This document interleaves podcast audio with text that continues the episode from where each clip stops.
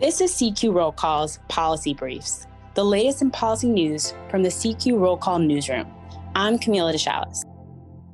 So, as voting totals continue to trickle in on Wednesday, one result that's becoming crystal clear during this presidential election is that Latino voters are not just one monolithic group. When I've talked to Stefan Nunez Perez from a senior analyst from Latino Decisions, one of the biggest things he said is that a lot of pollsters and a lot of campaign strategists will look at the outcome of this presidential election to determine how Democratic candidates and Republican candidates can move forward and within their campaign strategies learn how to more galvanize Latino voters to turn out for e- either party. Florida, a lot of the Cuban voters in that state tend to be more conser- conservative and vote for Republican candidates.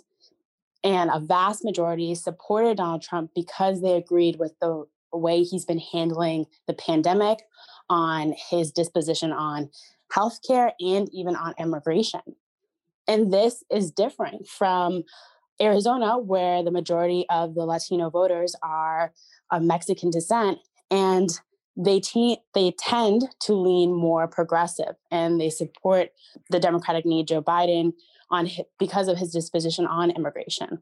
And so this is playing a I, I think more people are acknowledging the crucial role Latinos play in the presidential election, and it's really going to kind of create this pathway or kind of a plan of how Democrats again can flip Arizona to become blue and how Republicans can keep using their messaging to really appeal to Cuban voters. Because as you've seen, this has the Cuban voters have really mobilized and helped Trump win Florida.